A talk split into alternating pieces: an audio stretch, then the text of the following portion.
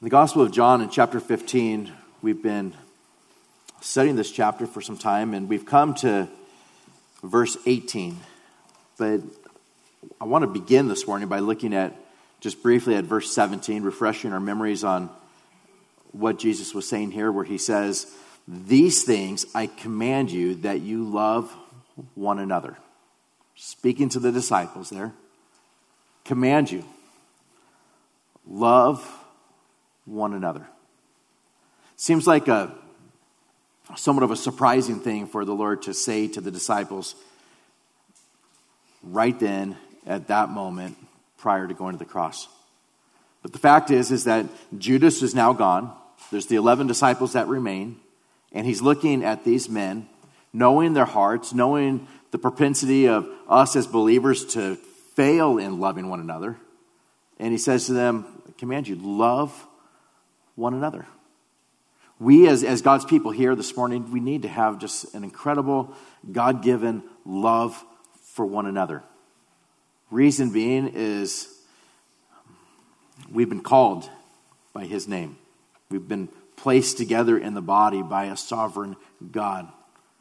He has saved us. He's caused His Holy Spirit to indwell us and to make us new creations in Him. And we are all united in that we're washed by His blood but we need one another. Part of the reason why we need one another is what we find as far as the world in which we live in. In verse 18, he goes from there to explain that to the disciples, where he says, If the world hates you, you know that it hated me before it hated you. If you were of the world, the world would love its own. Yet because you are not of the world, but I chose you out of the world, therefore the world hates you. Remember the word that I said to you the servant is not greater than his master. If they persecuted me, they will also persecute you. If they kept my word, they will keep yours also.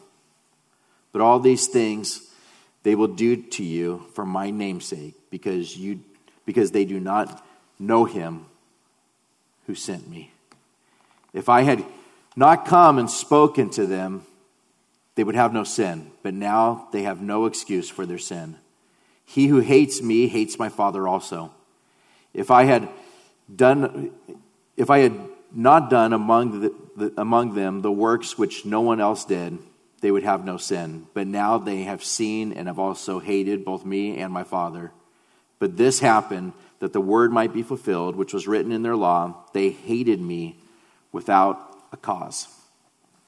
Jesus here is, is, is preparing the disciples, preparing them for what is about to follow in their lives. And wasn't he perfectly accurate in these things? He's telling the disciples that he's about ready to depart, tells them all the blessings that are going to come with, with the Holy Spirit who is given to them and all that he has prepared for them, tells them to love one another, and then he goes from there to say, that the world is going to hate you. They're going to hate you. And the disciples were, in fact, hated by the world. The disciples went all over the world from Jerusalem to even the uttermost parts of the world proclaiming the gospel. And they were hated. We find that, that they died all different kinds of death, whether it being crucified upside down or sawn in two or stoned to death. The disciples suffered just incredible persecution and hate. But so have all the followers since then. Persecution has been a part of the church from the very beginning. And Jesus explains to us this morning why it is that that has happened. He says, If the world hates you, you know that it hated me before it hated you. He doesn't want them to be surprised by the hatred of the world and the persecution that would follow. He calls us to be as gentle as doves and trying our hardest to be at peace with all people.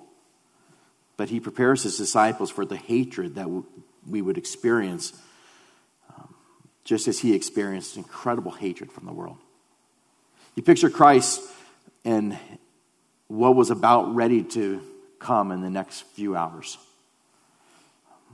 Isaiah 53 in verse 3, it tells us that he was despised and he was rejected by men.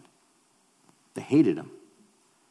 Mark 14 tells us that they that just within a few hours of Jesus saying these words that they would spit on Jesus. They'd blindfold him, they'd beat him and say to him over and over again, prophesy, and they'd struck, strike him with the palms of their hands. Even to the place where the governor knows that they can release one prisoner, and they bring the worst of the worst, Barabbas, out. Pilate says to them, What then shall I do with Jesus, who is called Christ? And they all replied, Let him be crucified. Let him be crucified. And he says to them, Why? What evil has he done? And it tells us, And they cried out all the more, Let him be crucified. Give us Barabbas. Let us take him back. The hatred that went towards Jesus. Soldiers casting lots for his clothing. Luke 23 tells us that the people stood looking on and, and, and the rulers with them, and they sneered at him, saying, He saved others, let him save himself if he's the Christ, the chosen of God. The soldiers also mocked him, coming and offering him sour wine and saying, If you are the king of the Jews, save yourself. Even as he's hanging on the cross with the crown of thorns upon his head and his hands staked into that cross, his feet staked in that cross, having been beaten brutally, they're still sneering at him and ridiculing him and mocking him and plucking out his beard and any wicked thing that they could possibly do to him. And Jesus is saying, Remember, Remember when they hate you that, that they hated me first. They hated me first. In verse 19, he says, If you were of the world, the world would love its own. Yet because you are not of the world, but I chose you out of the world, therefore the world hates you. Gives us the answer there. Why does the world hate us? because you're not of this world anymore. Because our holy God has chosen you out of this world. You're no longer of this world. You have been regenerated. You have been changed. The Holy Spirit has come inside you. He's made you a new creation. He's taken away your sins. He's given you His righteousness, the very righteousness of Christ. No longer do we make decisions based upon the world's principles, but we make decisions based upon God's perfect word and what He's revealed to us. That's what governs our decisions. 2 Timothy 3:12 says, "Yes, all who desire to live godly in Christ Jesus will suffer persecution. They will suffer persecution." For gosh, nearly 20 years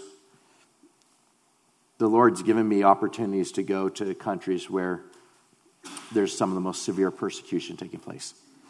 Um, spending time with the church in places like South Sudan or North Sudan, in places like Pakistan. I, mean, I think of just those two places alone Christians in South Sudan just brutally treated. Millions of people killed over the last few decades churches bombed regularly on Sunday mornings. Um, children attacked, women attacked. Someone who's a dear friend, little Rebecca Kusunoki, going into South Sudan and finding her, and she had a, a bullet that had gone through her, her shin. And they had executed her pregnant mom who couldn't run because she was in the midst of labor, hiding there underneath the roots of a tree inside a little river area. Executed the mom, executed some of her other family members, told her to run, and then just shot her in the back of the leg as she ran. A little girl, a little girl. Seeing her there and, and hearing her story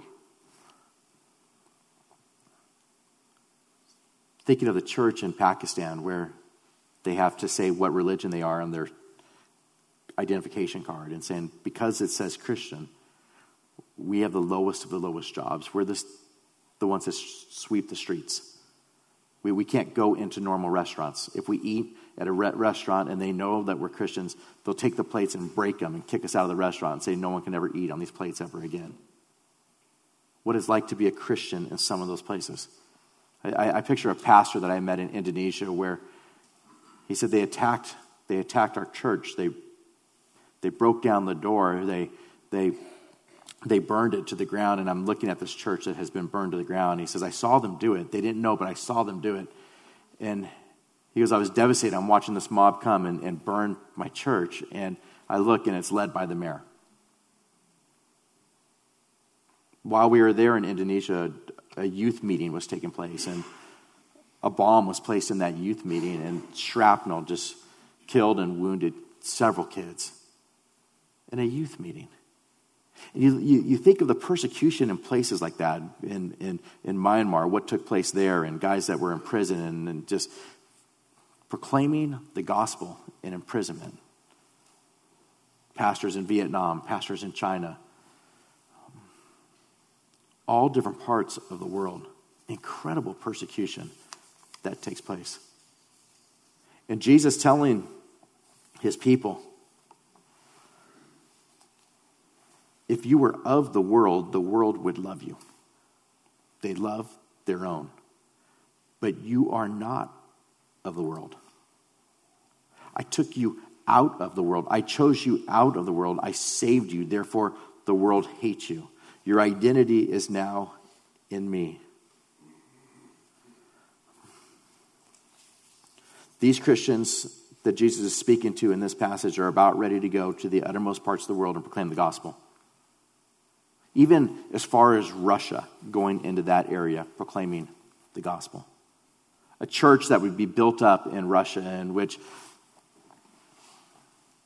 they fall in love with Christ. They hear the gospel, they fall in love with Christ. I read a, an account just recently of a Christian by the name of Dmitri out of Russia. And um, Nik Ripken writes this, this, this account of meeting this, this man. He talks about how in Russia, the way that it was was that he grew up in a Christian home.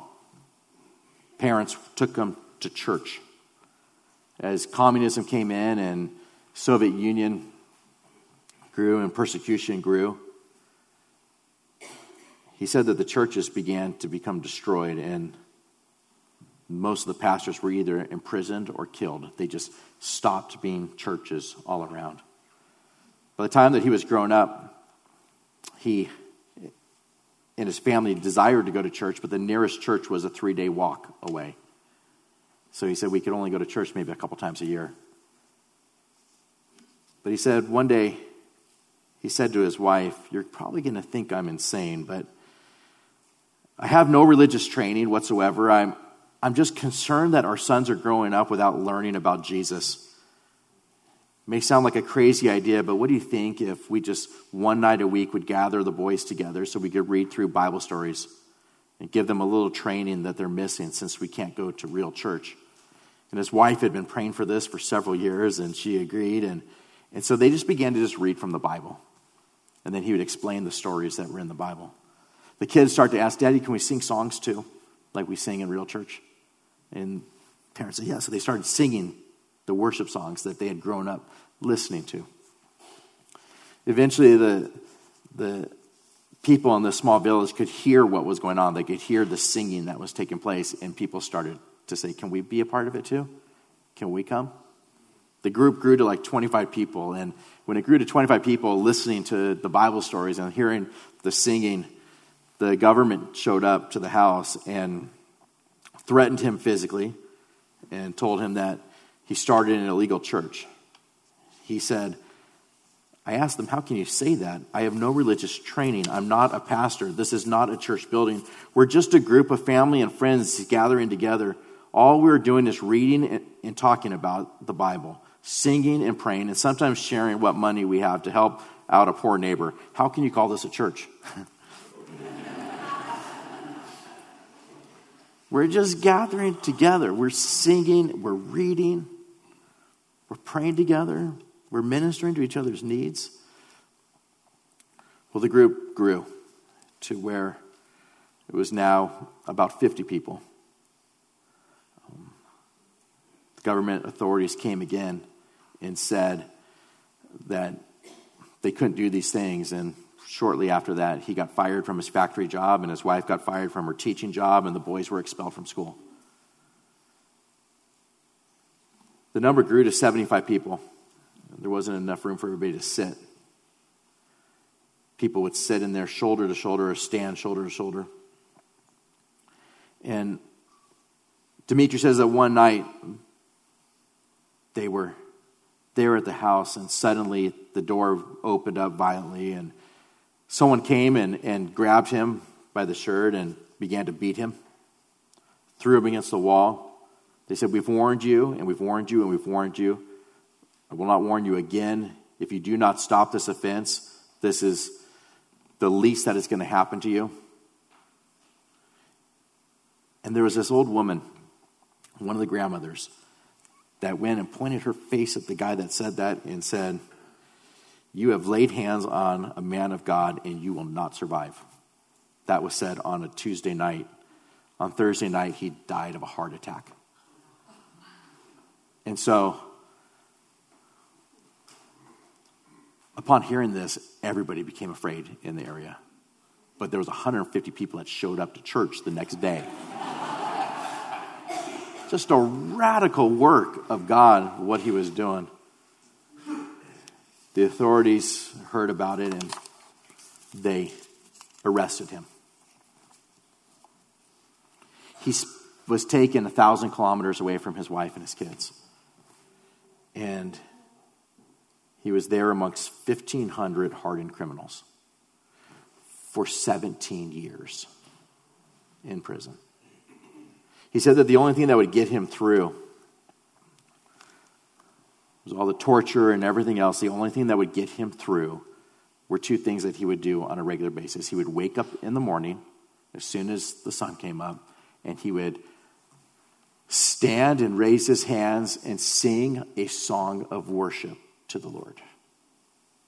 So the other criminals that were there were so angry with what he was doing and waking up and singing that they would throw stuff at him, they would throw human waste at him, they would take their, their metal cups and make all kinds of noise and mock him and make fun of him and beat him. But he said it didn't stop him. Every morning for 17 years, he would wake up and sing the same worship song. He said the other thing that got him through was he would take a piece of paper whatever paper he could find around the prison, and he would take it and he would try to find a pencil or a piece of charcoal, and he would write every verse that he could think of, every Bible story that he could think of. He would take it and just write it right there on the paper. When the paper was totally filled up, he said that he would take it and put it on this wet wall that was up on the, in his cell. His cell, he said it was the size that you could take one step to one side, one step to the other side, and one step either direction, and that was his cell. And every time the soldiers would see that little piece of paper up there on the, the wall, they would take it and they'd read it and they'd beat him. And he would do it every time he found a piece of paper.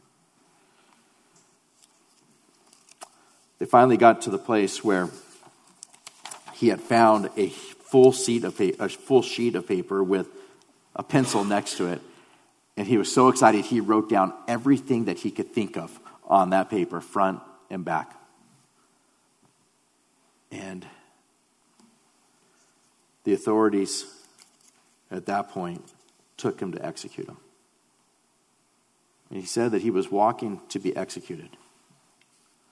And as he was walking to be executed, as they're dragging him down the corridor of the prison, he said the strangest thing happened.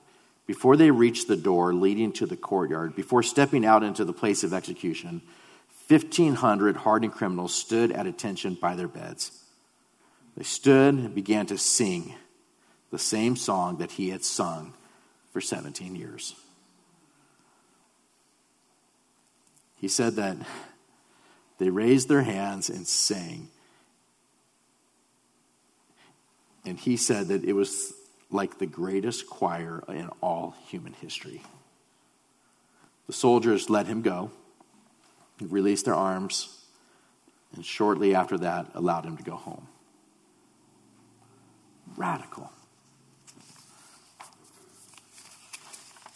This particular man that was hearing the story and talking with all of these different people throughout Russia said to these men, you have these stories. They're amazing stories. Why haven't you written them, written them down and, or recorded them? Uh, other followers of Jesus around the world would love to hear your stories and, and what's going on here and how you were persecuted and how God got you through it. And he said that one of the older pastors came and said, Come here, and brought him over and said, You have sons, right? And man said, Yes. And he said, Tell me, how many times do you wake your sons up before dawn and bring them to the window and have them face the east and look and say, Boys, watch carefully. This morning you're going to, to see the sun come up in the east. It's going to happen in just a few more minutes. Get ready now, boys. How many times have you done that with your sons? And he chuckled and he said, Well, I've never done that with my sons. They think I was crazy. The sun always comes up in the east, it happens every morning. The old man nodded and smiled and didn't understand the point. He, he, he didn't understand the point that the old man was making until he said, Well, that's why we haven't made books and movies out of the stories that you have been hearing. For us, persecu- persecution is like the sun coming up in the east. It happens all the time. It's the way things are. There's nothing unusual or unexpected about it. Persecution for our faith has always been and probably always will be a normal part of life.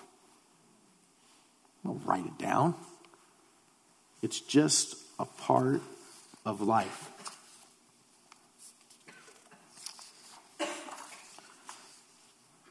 Jesus telling his disciples, the world is going to hate you.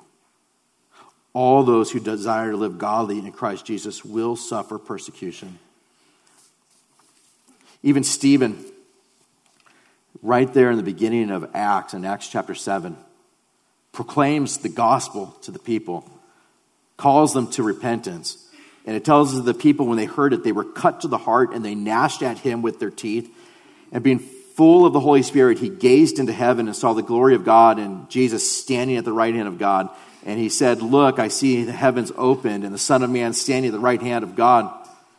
And they cried out with a loud voice. They stopped their ears. They ran at him in one accord and they cast him out of the city and stoned him. And the witnesses laid down their clothes at the feet of a young man named Saul. And they stoned Stephen as he was calling on God and saying, Lord Jesus, receive my spirit.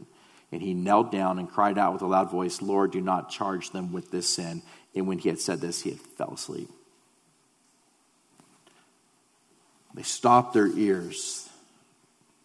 They gnashed their teeth at him. They ran at him. Why? Because he's proclaiming the gospel because he's calling them to repentance. Jesus is saying, if, the, if you were of the world, the world would love its own, yet because you are not of the world, but I chose you out of the world, therefore the world hates you. Verse 20, remember the word that I said to you a servant is not greater than his master. If they persecuted me, they will also persecute you. If they kept my word, they will keep yours also.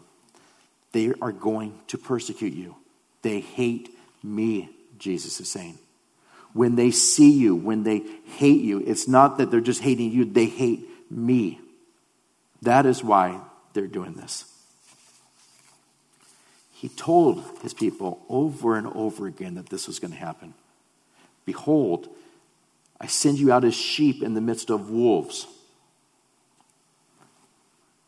You don't want to be a sheep in the midst of wolves, do you?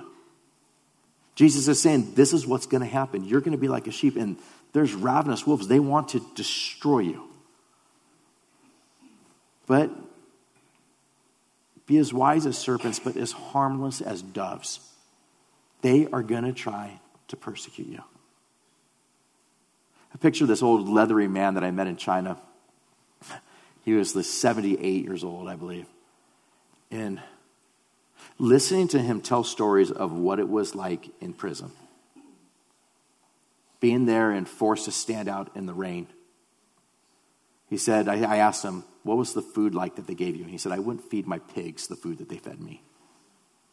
He talked about the beatings that took place. And all I could think of as I was looking at this old man, I just thought, like, how could they do that to you? I mean, you're like 78 years old. You're so frail. Who would beat you? What kind of person would beat you?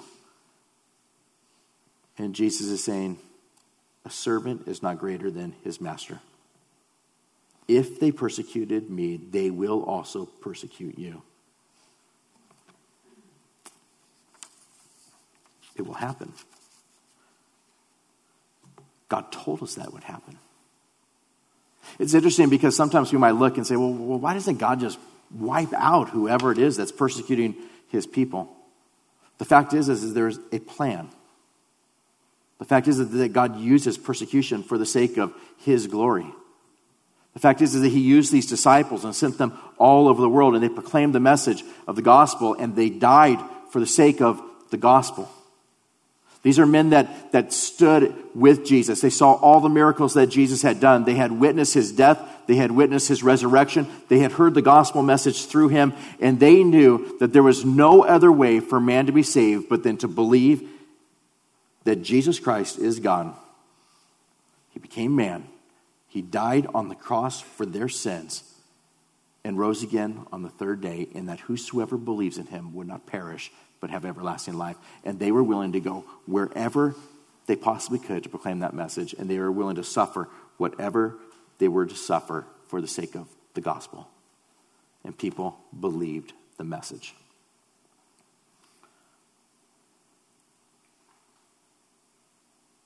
I think of in the book of Revelation in chapter 6 where there's these people that are in heaven that have been slain for the word of God and for the testimony for which they held. They're the ones that got killed for their faith, the martyrs. And they cry with a loud voice. John's recording this, saying, like, this is what they said How long, O Lord, holy and true, until you judge and avenge our blood on those who dwell on the earth? How long? How long till you avenge our blood?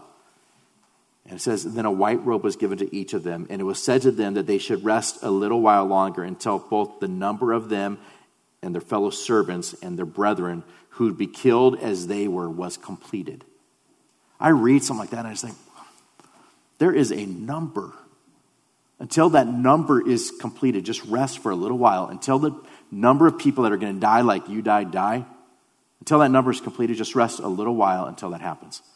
And to think of the sovereignty of God that knows exactly who it is who will die for their faith in Christ and telling them, I'm sending you as sheep in the midst of wolves. You will suffer persecution. If they hated me, they're going to hate you also. And just making it so clear to them this is going to happen.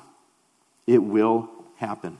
Don't be surprised when this happens. Don't be surprised when you ha- hear about what happened to Peter, or don't be surprised when you hear about what happened to John. Don't be surprised when you hear about what happened to the different disciples as they've gone to different places. Don't be surprised. I told you before that this was going to happen but the gospel was going to go forward. He says, All these things they will do to you, verse 21, for my name's sake, because they do not know him who sent me. They're going to do these things to you for my name's sake, because of me. And they don't know the Father who sent me. In verse 22, if I had not come and spoken to them, they would have no sin, but now they have no excuse for their sin. He who hates me he, he who hates me hates my Father also. They hate him. The reason why is they're doing it for my namesake. They're doing it because of me. They hate me and they hate my Father. They hate God the Son. They hate God the Father. They hate us. And as a result, they hate you. We know in Scripture over and over again that God says that they are haters of God in Romans 1:28 it's talking about the unbeliever and what the unbeliever is like and he just describes the unbeliever by saying they didn't want to retain God in their knowledge. They didn't want God in their minds. God gave them over to a debased mind to do those things which are not fitting, being filled with all unrighteousness, sexual immorality, wickedness, covetousness, maliciousness, full of envy, murder, strife, deceit, evil mindedness. They're whisperers, they're backbiters. They're haters of God. They hate me. They hate me. And they're going to hate you. Verse 24 If I had not done among them the works which no one else did, they would have no sin. But now they have seen and also hated both me and my Father. They see what Christ has done, and they hate him. They hate the fact that he is holy. They hate the fact that he is without sin. They hate the fact that God is all knowing, that he can be at all places at all time, that he knows every thought that goes into their mind and the inclination of their heart. He knows them all together. They try to do their own things as far as creating God their own image and making God the way they want God to be. And they say, well, if we just do these things, if we obey these rules, if we go and do all of these things that we think are necessary to, to please this God that we've made in our own image, then we're okay. But Jesus is saying, Your righteousness is like filthy rags in my sight. There's nothing that you can do to earn my favor. The only way that you can spend eternity in heaven is by believing that you are a sinner in desperate need of grace and believing that Christ is a Savior who provides that grace. Trusting in Him that He took your sins upon Himself.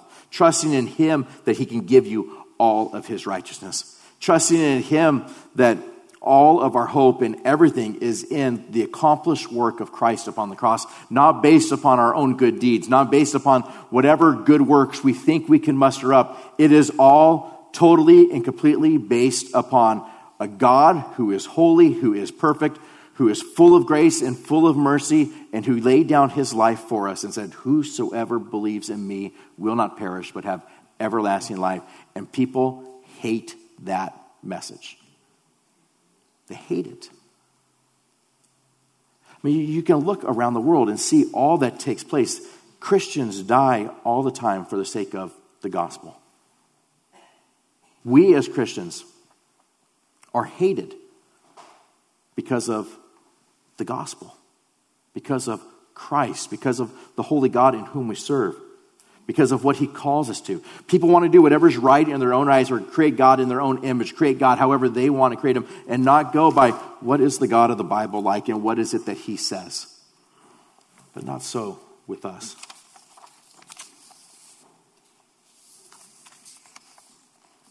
Jesus told us they hated me without a cause.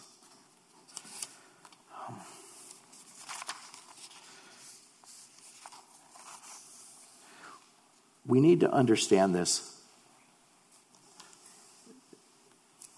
Not wanting to be those that desire to please the world.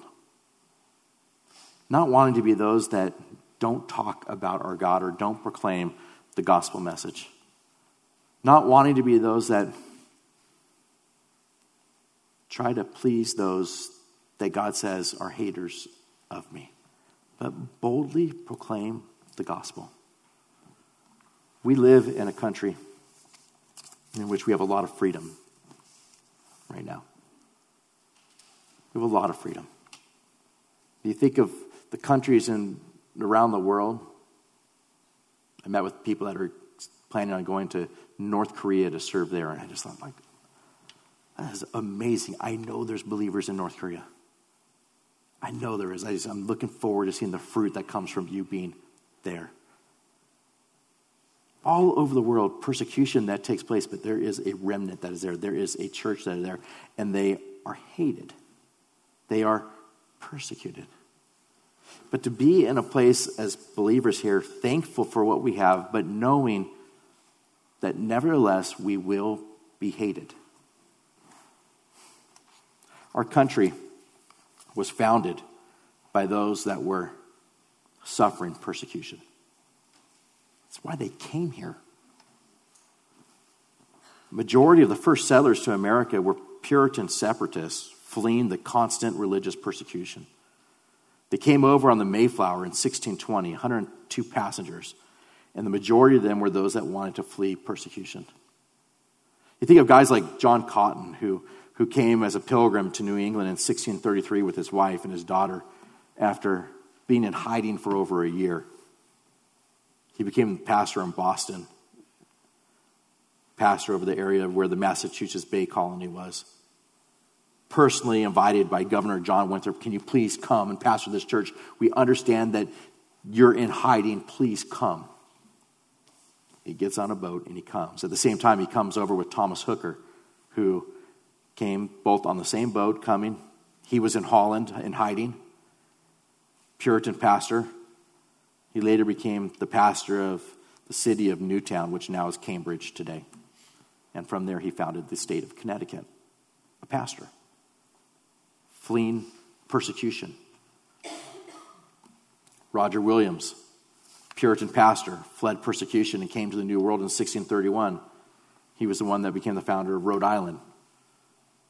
William Penn, founder of Pennsylvania, founded it for him and himself, or for himself and the other Quakers that were fleeing persecution after being imprisoned on numerous occasions. For us, even as a country, the, the, the founding fathers, the First Amendment was dealing with you. How is it that we can protect ourselves from this?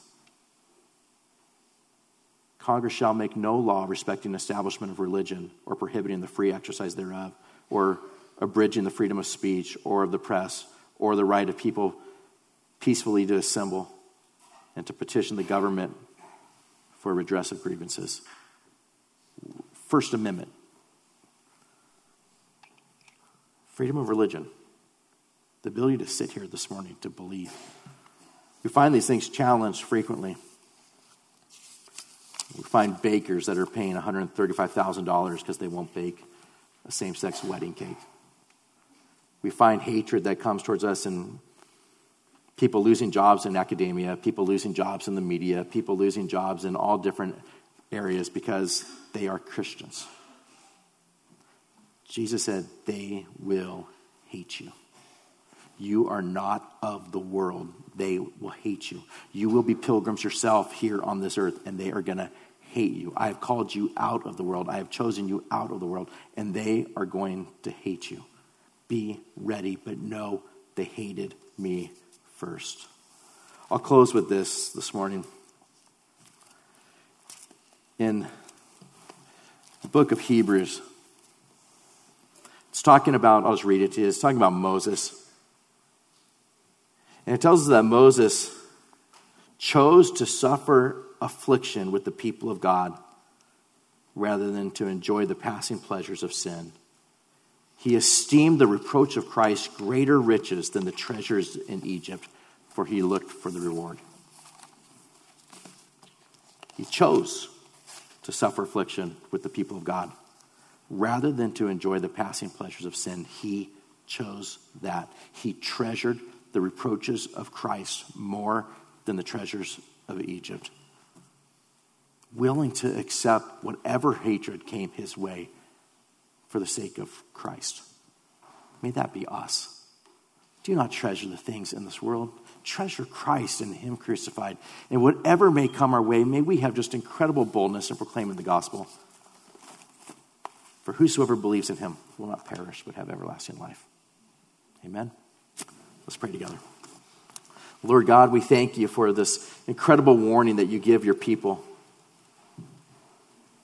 telling them the things that are going to happen.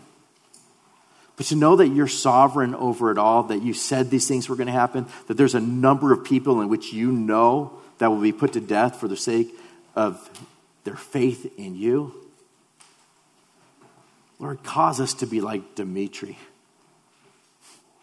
1,500 people singing praise songs in a prison. The faithfulness of that man to praise you, to sing praises unto you. I pray, Lord, that you would give us boldness here in America to proclaim the good news when we're not in a prison cell, to recount the scriptures that we know and to read from your holy word, since we have the freedom to do so now. May we raise our kids in such a way that if the day ever comes, like it did for Dmitri, that they would rise up and say, May we teach our boys God's word. We know, Lord, that you work in just miraculous ways.